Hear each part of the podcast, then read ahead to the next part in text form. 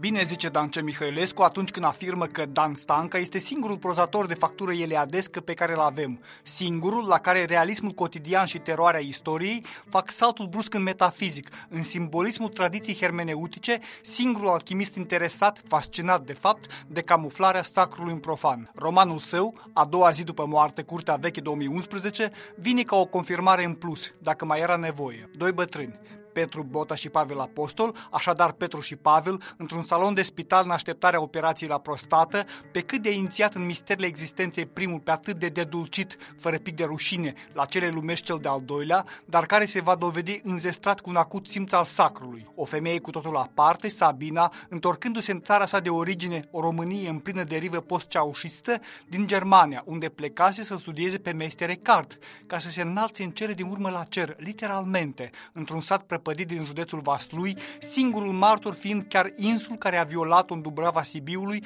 pe când copila avea doar 12 ani. Un cerc de inițiați care citesc pe misticii Occidentului și Orientului, dar se dovedesc incapabili să trăiască pe viu miracolul din care se desprinde Horia Giugaru, jurnalistul și romancerul narator căzut în lume, fără să fie încetat a crede în puterea celui de sus, iată doar câteva elemente ce formează pânza freatică a unei istorii cu adevărat eliadești, doar că, în plus față de mai maestrul său, Dan Stanca excelează la capitolul stil.